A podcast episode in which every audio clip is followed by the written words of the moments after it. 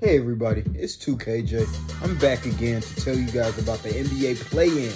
So first game that's on our schedule for tomorrow is we have the Lakers playing the Timberwolves.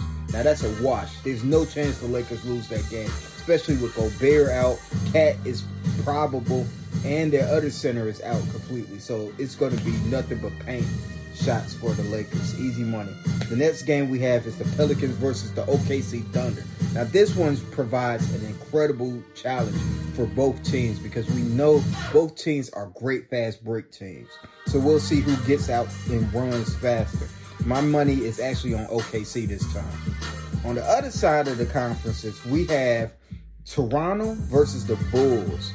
I think Toronto's going to take that, unfortunately. And then on the other side, for the last play-in game, we got the Heat versus the Hawks. And whoever wins between the Heat and the Hawks ends up playing the Celtics, which is an L. So whoever plays wins that game, which will probably be Miami, they're going up against the Celtics, which is a great matchup.